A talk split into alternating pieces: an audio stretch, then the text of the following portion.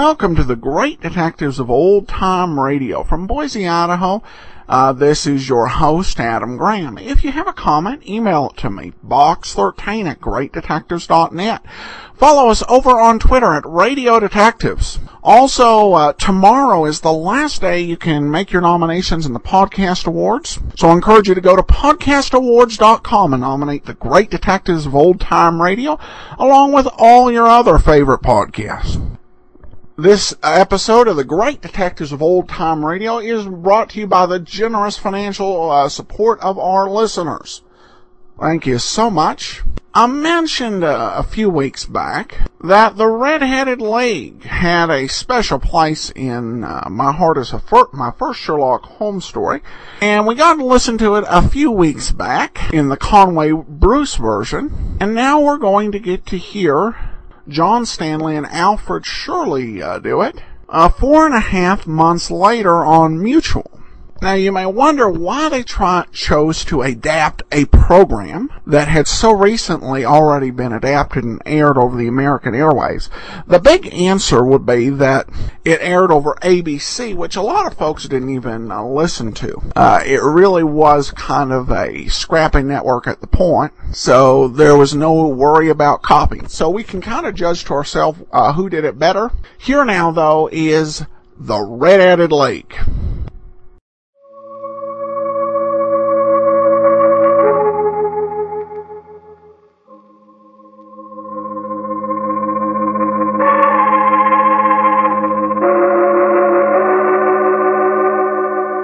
Makers of Clipper Craft clothes for men and 924 leading retail stores from coast to coast present the world's most famous detective, Sherlock Holmes.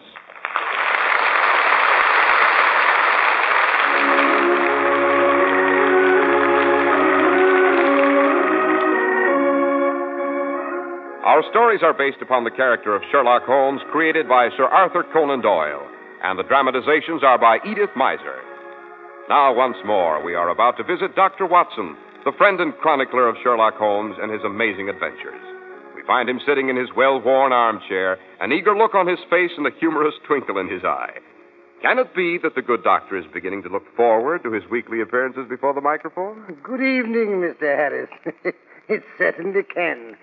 And tonight I have my narrative all picked out.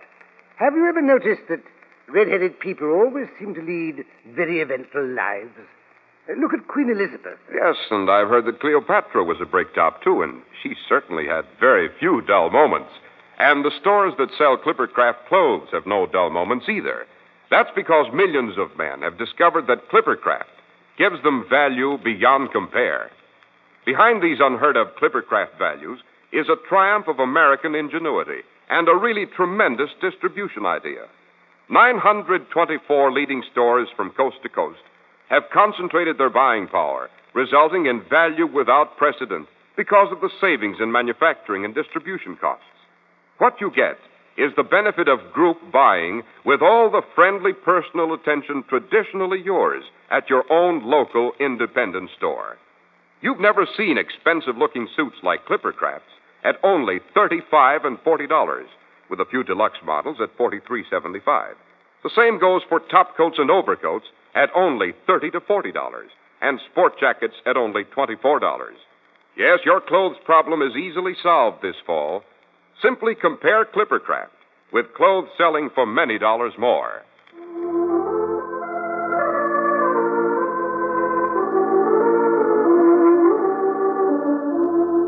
And now, Dr. Watson, shall we get back to our story? Yes, indeed.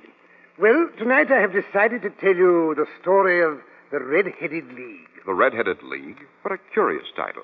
no more curious than the situation it gave rise to in Sherlock Holmes' life.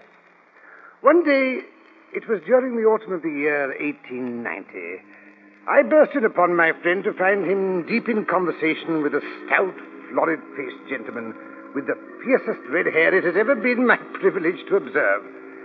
I was about to withdraw when Holmes pulled me abruptly into the room and closed the door behind me.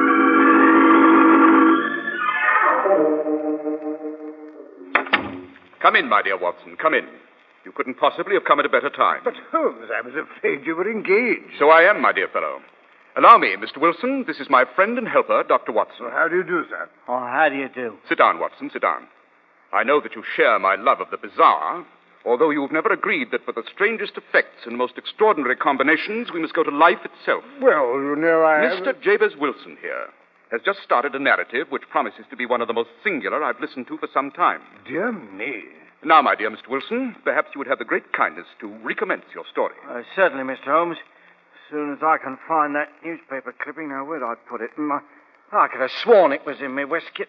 Watson, while we're waiting for Mr. Wilson to find his missing newspaper advertisement, suppose you tell me what you deduce from his appearance. Well, really, you know. Uh, well, let me see. Uh, I would say he was uh, middle aged, if you don't mind my saying. And, uh, well, he has red hair. Oh, obvious, Watson. Too obvious. I will come to your assistance. He has at some time done manual labor. He's a Freemason, has been in China, and has done a considerable amount of writing lately. Well, Mr. Holmes, you fair give me the creeps. Are you, are you one of these mind readers? No, indeed.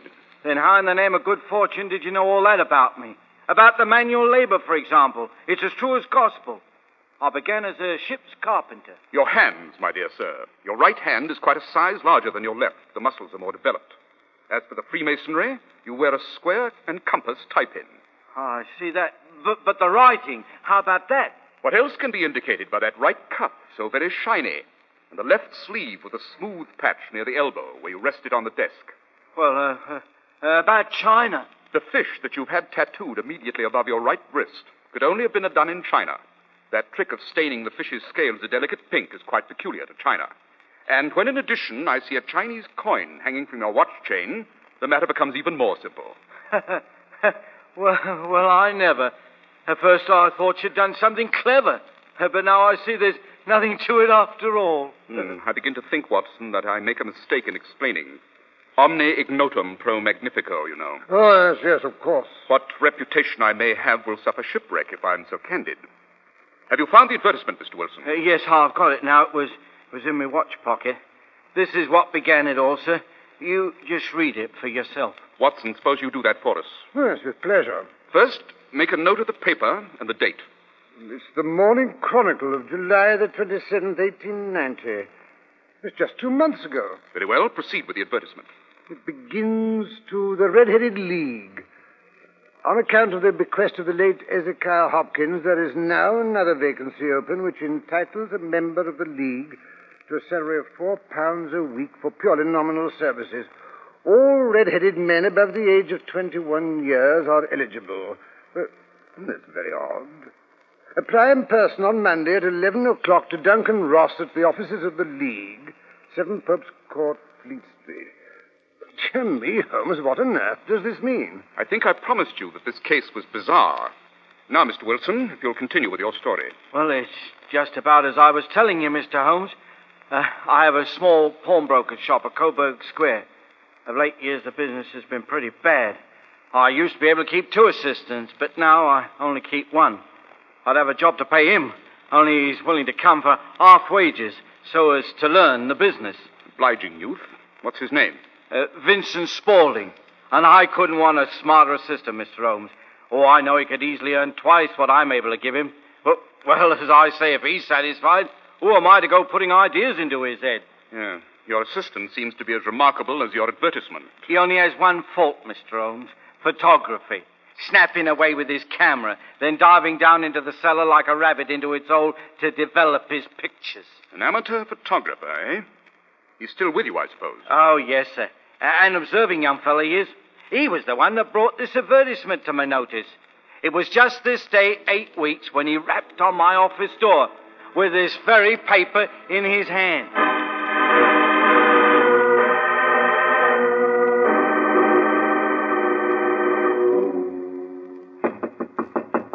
Uh, come in, come in.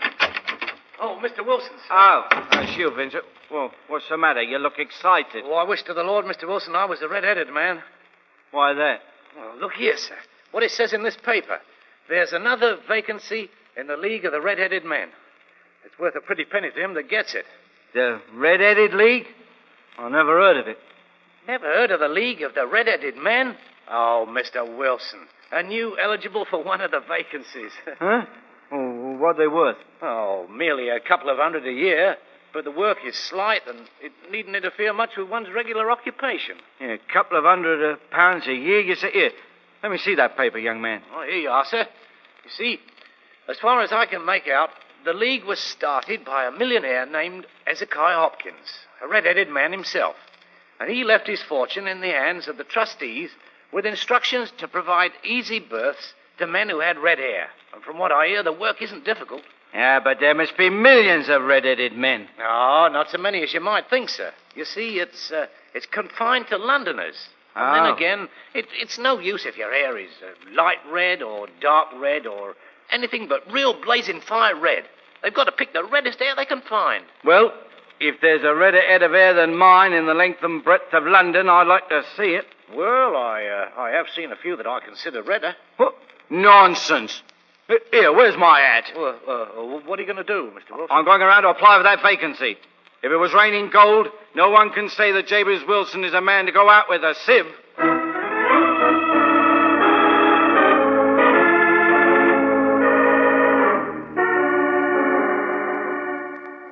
And did you get the job, Mr. Wilson? I did that, Mr. Holmes. There wasn't a head of hair that can touch mine for redness, if I do say it myself. there was thousands competing. And what was the work? Oh, purely nominal, like the paper said. And it paid four pounds a week, regular as a clock. All, all, all I had to do was to sit at a desk in an office at that address there from 10 to 2 and copy out bits from the encyclopedia. Hmm. Educational as well as remunerative. And how long did this work continue? Oh, about eight weeks. I was pretty well through the A's. Abbott's, archery, architecture, and the like. Then suddenly it came to an end. I went to my work, 10 o'clock as usual. The door was shut and locked, and a card was nailed on the door. What did it say? The Red-Headed League dissolved September 27th, 1890. But I say, Holmes, that's today. This very morning it was, sir. Well, I, I lost no time trying to find the man that hired me. Uh, four pounds a week's four pounds, you know. You say you tried to find the man that rented the office? Yes, sir. I, I inquired from the renting agent, and he gave me the man's name and said that he'd moved to a new address. You went there, of course. Yes, sir. Well, Well, when I got to that address, it was a, a manufactory of artificial kneecaps. And no one had ever heard of the Red-Headed League.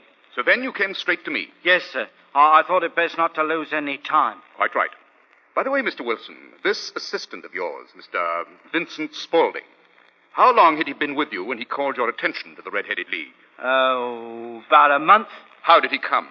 Uh, In answer to an advertisement? Was he the only applicant? No, sir. Oh, I, I had a dozen. Why did you pick him? Because he was handy and, and would come cheap.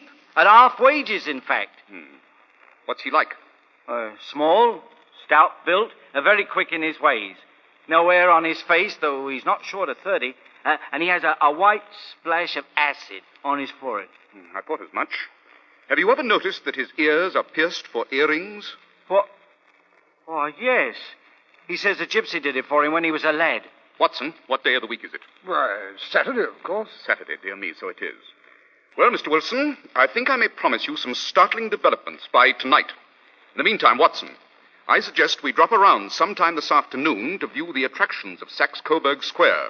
Mr. Wilson's exemplary assistant in particular.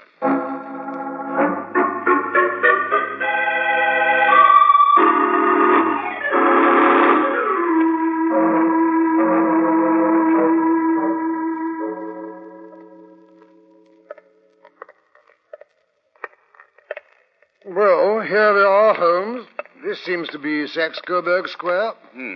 Shabby, genteel little backwater of a place. This, I fancy, is our friend's shop. The four story building with the three gilt balls over it. Yes, the square itself seems fairly uninteresting, eh? Yes, very depressing. Let's see what street backs onto it on this side. Come along, Watson. Well, I can't see what difference the next street can make to our problem, if it is a problem. Well, the whole thing sounds more like a practical joke to me. A practical joke which costs its perpetrator four pounds a week? Nonsense, Watson. No man's sense of humor resides in his pocketbook. Well, this street seems to have more life. It's one of the chief arteries leading to the north and west. Now, let me see. What's the order of the houses here? Order? Yes, it's a hobby of mine to have an exact knowledge of London. First, we have Mortimer's. Then the tobacconist, the little newspaper shop, the Coburg branch of the City and Suburban Bank, the vegetarian restaurant, and McFarland's Carriage Works. Yes, now we can go back to the shop of our friend Mr. Wilson. Oh, what's the hurry, Holmes? Don't walk so fast. Found out all I want to here. Holmes, you act as if you were taking a memory course. Why should you want to know all the shops on that street? It's just a waste of time. Nothing that exercises the brain is a waste of time, my dear Watson. The trouble with most of us is that our brains have become flabby from lack of proper use. Rubbish. Well, here they are, back again. Hmm. Why are you thumping on the pavement with your cane, Holmes? If you want to enter the shop, why not knock on the door? Yes, quite so, Watson. I'm afraid my etiquette is a bit faulty lately, so just to please you, I will knock on the door. See, someone's coming on the double. Looks like our bright little assistant. Oh, good afternoon, gentlemen. Uh, won't you step in? Thank you. No, I only wish to ask you how to go from here to the Strand.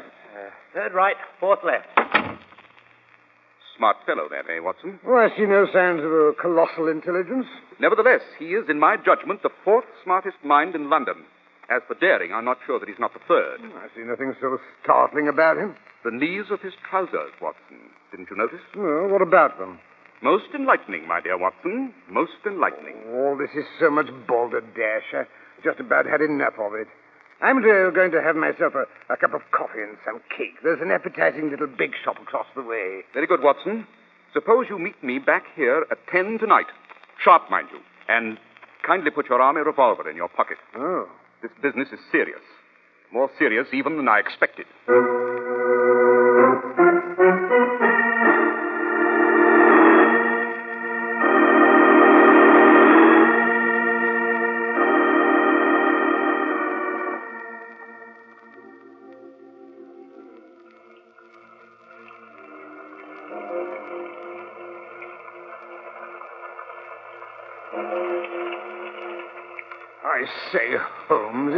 O'clock now.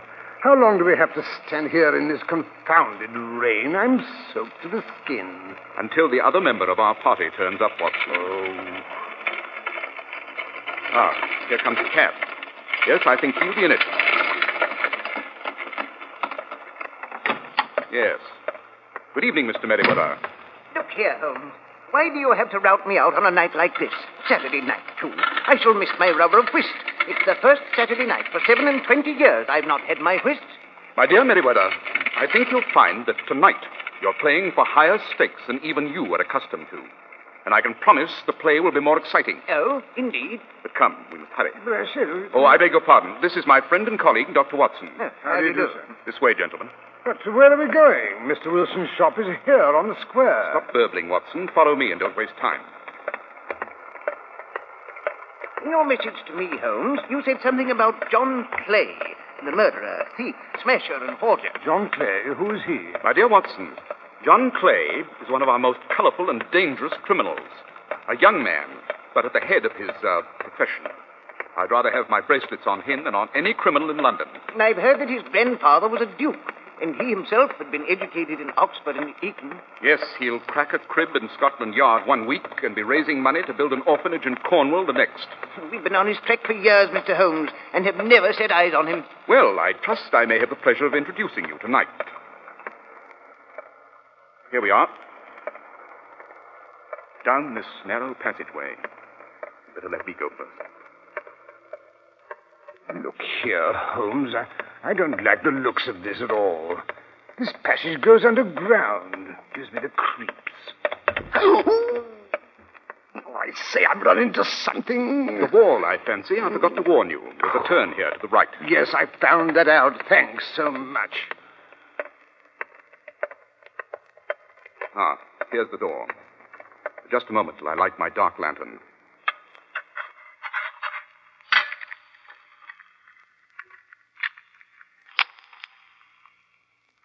There. Now, Mr. Merriweather, if you'll unlock the door for us. Uh, just a moment till I find my key. Mm, Here we are.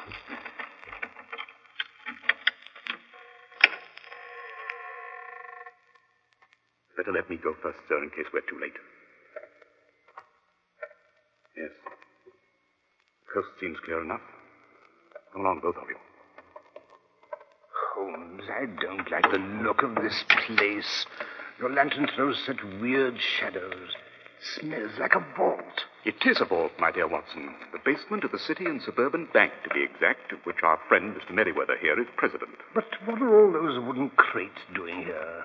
They explain why the most daring criminal in London is taking such an interest in this particular place. Uh, yes, Dr. Watson.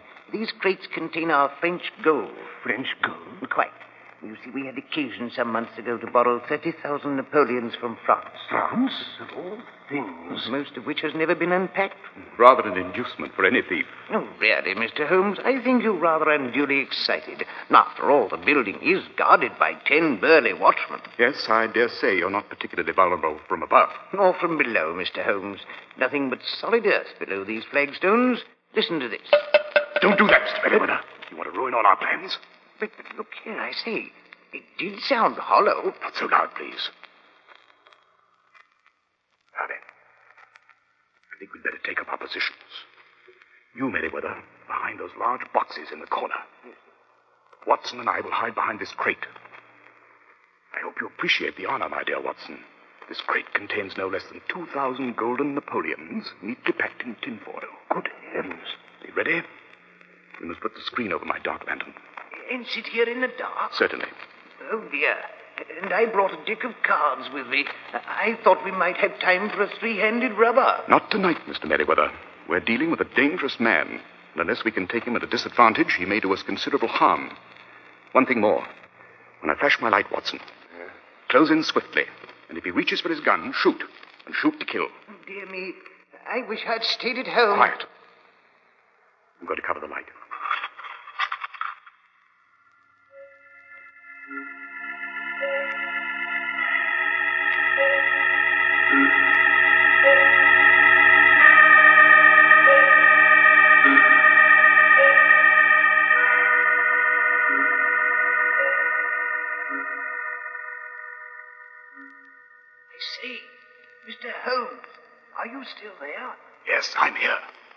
Beginning to imagine all sorts of horrors sitting here in the dark like this. Quiet, Merriweather. Holmes, did you hear that?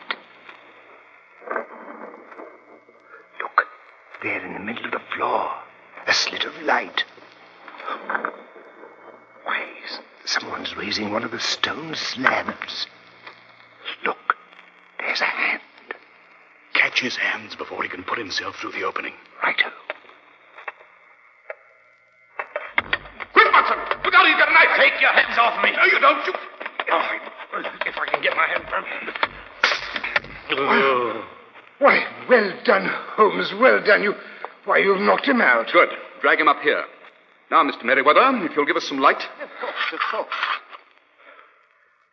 That's better. But I say, Holmes, it, it's that Vincent Spaulding chap, Mr. Wilson's assistant. Spaulding rubbish. This is John Clay, one of the most dangerous criminals in London. I've been after him for years. Help me search him, Watson. Well, look out, Holmes, he's coming too. Take your filthy hands off me, you scarecrow. Here, now, none of that. You may not be aware that I have royal blood in my veins. When you address me, have the goodness to say sir and please. Oh, very well. Would you please, sir, march yourself upstairs, sir, where we can hand you over to the policemen who are anxiously awaiting your highness's arrival? And be quick about it.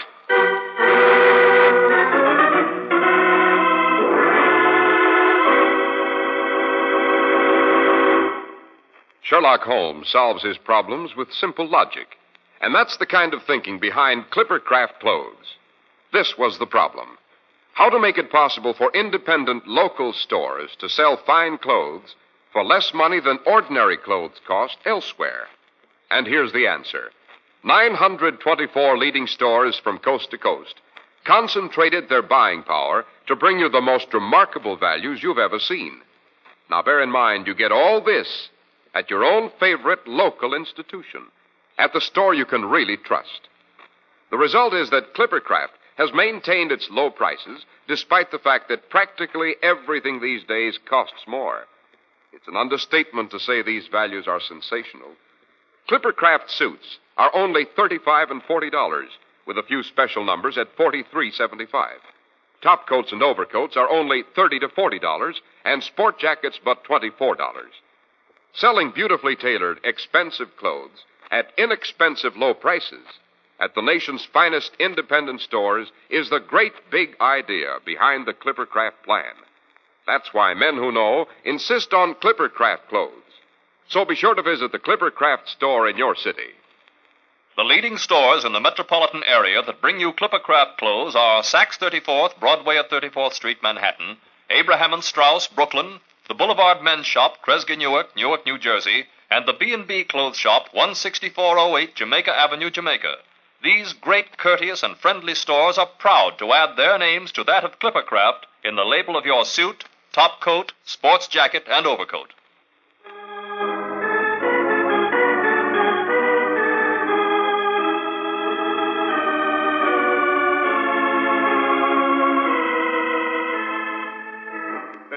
Spot of whiskey, Watson. Oh, thanks.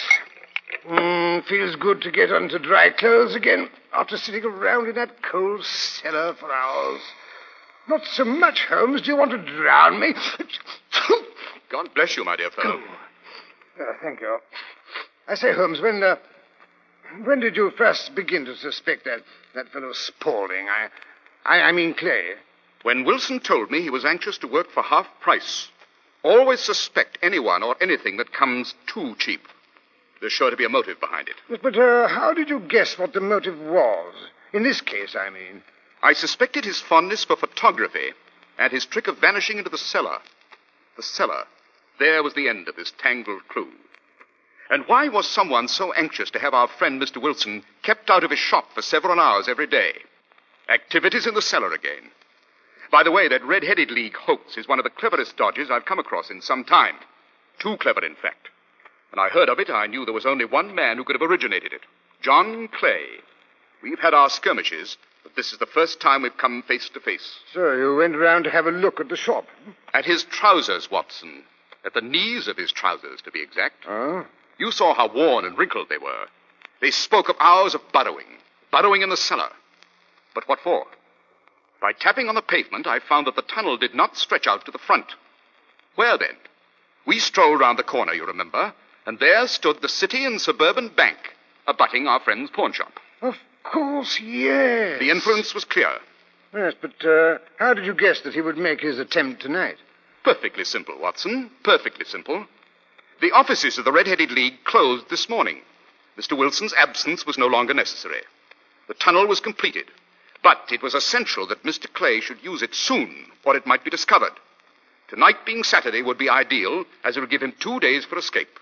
QED. And there you are. Your reasoning is perfect. A long chain, and yet every link rings true. It saves me from ennui. These little problems help me to escape the commonplaces of existence. Yes, after all, l'homme c'est rien, l'œuvre c'est tout. As Flaubert once wrote to George Sand. Man is nothing. His work is everything.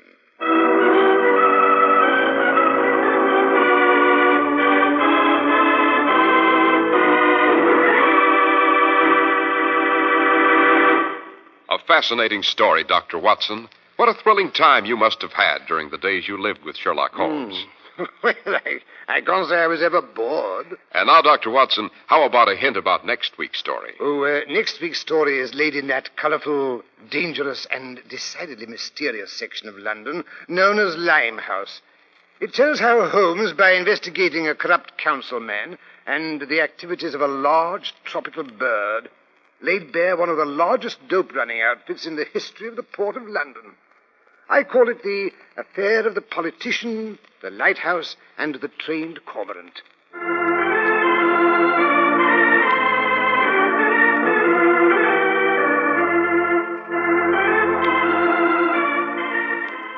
The makers of Clipper Craft clothes for men and 924 leading retail stores from coast to coast have brought you another in the new series of broadcasts featuring the world's most famous detective, Sherlock Holmes.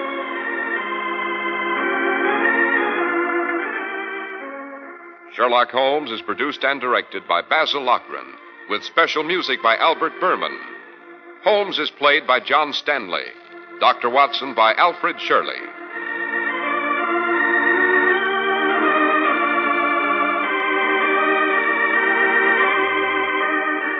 If you don't know your Clippercraft dealer, write Clippercraft, 200 Fifth Avenue, New York City. Be sure to listen next week to Sherlock Holmes in the affair of the politician, the lighthouse, and the trained cormorant.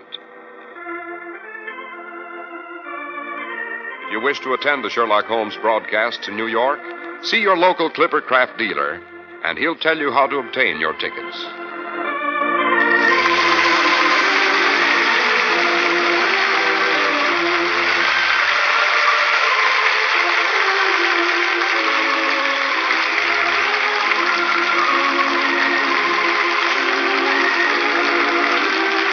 Cy Harris speaking for Clippercraft Clothes. This is the Mutual Broadcasting System. Welcome back. Well, all things considered, I probably like the uh, Conway Bruce version a little better just because of the acting and the uh, performance. So this one was was a decent adaptation as well. Well, I recently uh, took a look at our uh, scat our stats for the Blubrry Network, and I found out uh, that we have folks listening to the program from 80 countries all around the world. United States, Britain, Australia, and Canada are top listeners, but we also had uh, some downloads from places like uh, New Zealand. Uh, also, uh, some uh, Russia is uh, one of our top countries, and we had downloads from places like Kazakhstan, Iran. well, we do have uh, comments, Lucas uh, writes in, faithfully downloading from Japan over on uh, podcast on uh, excuse me on uh, uh, Facebook. So appreciate everybody who listens. I know we have a lot of folks who are overseas and get a little taste of home. Listening to this, we also have some folks who just appreciate radio dramas and are from other countries and no doubt there are some uh, people who are learning English who uh, use the uh, programs to kind of uh, help with their learning in that regards. Uh, whatever reason for listening, I appreciate everybody out there who is uh, tuning in. And then we have a couple quick comments from Podcast Alley. Keeps getting better to love every show and my favorite podcast. Well, thanks so much for your support. We will be back tomorrow with yours truly, Johnny Dollar. Next week, another exciting adventure with Sherlock Holmes. You won't want to miss it. In the meanwhile, send your comment to box13 at greatdetectives.net. Follow us on Twitter at Radio Detectives and give us a call 208-991-4783. But from Boise, Idaho, this is your host, Adam Graham, signing off.